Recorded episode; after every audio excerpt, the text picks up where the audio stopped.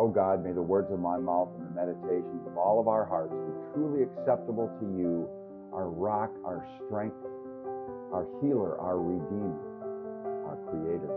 Amen. Well, I welcome you back to Pastor Mike's podcast. We've got some great things coming up for you uh, very soon, especially during Holy Week. Uh, each day you're going to hear from either myself or my wife Wendy.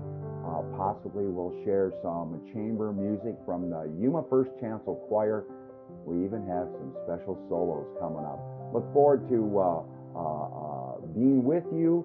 Look forward to being coming into your homes wherever you're sheltering, and may God bless you and give you strength during this time. Amen.